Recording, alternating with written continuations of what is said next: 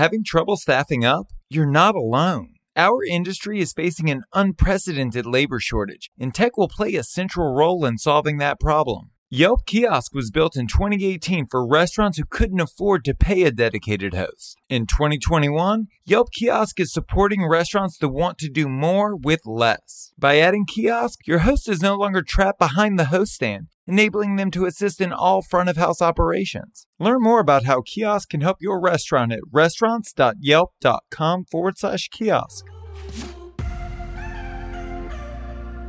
Welcome to Restaurant Marketing School. I'm Josh Kopel, a Michelin rated restaurateur. Together with restaurant marketing expert Andy Rosenblum of Dining Alliance, we're unpacking the tools and tactics used by million dollar marketing agencies to help you grow your restaurant.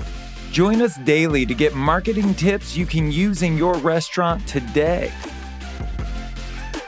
Today, Andy's going to explain what a net promoter score is because I have no idea. Well, you've probably been exposed to Net Promoter Score without necessarily realizing it. The Net Promoter Score, NPS, is essentially a one question survey that you can ask your customers. How likely would you be to recommend our service or our restaurant to a friend? It's a single question that they can answer, and it can tell you a lot about your business. It offers you the ability to measure your customers' overall perception of your brand and their experience at the restaurant. And it can be a leading indicator of growth and how well your restaurant's doing. Have you ever filled out a survey like that?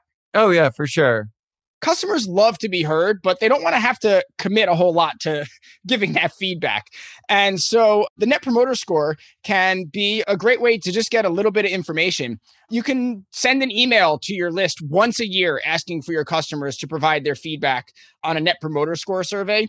And then you have a really simple way of measuring what changes did I put in place in the restaurant this year and how did that affect my NPS?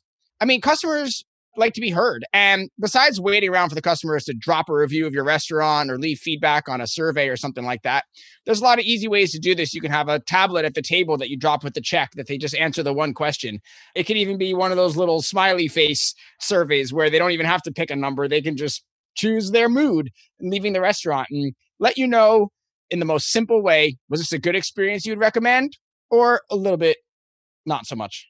So give me the other side of that coin. So now I know what my net promoter score is. I use the app or sent out a MailChimp thing or so now I have it. What do I do with that information?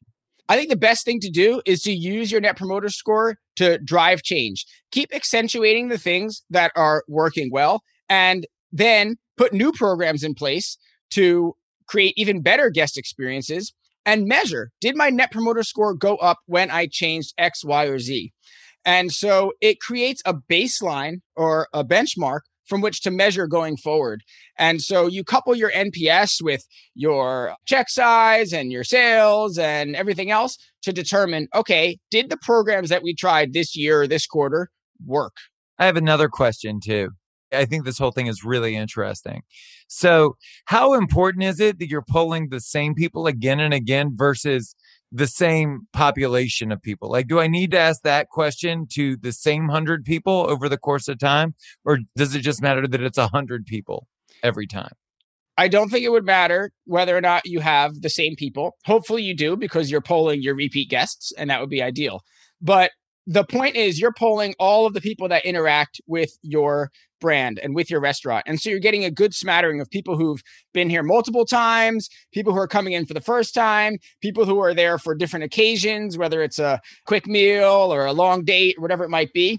And you get a sense from them of how likely they would be to recommend this restaurant, which is, of course, a very important way that restaurants get new business. Absolutely, man. Word of mouth is everything. If you want to hear previous episodes or check out our other content, go to restaurants.yelp.com forward slash marketing school. Thank you so much for listening to the show. You can subscribe wherever you get your podcasts. While you're there, please leave us a review. I'm Josh Kopel, and you've been listening to Restaurant Marketing School.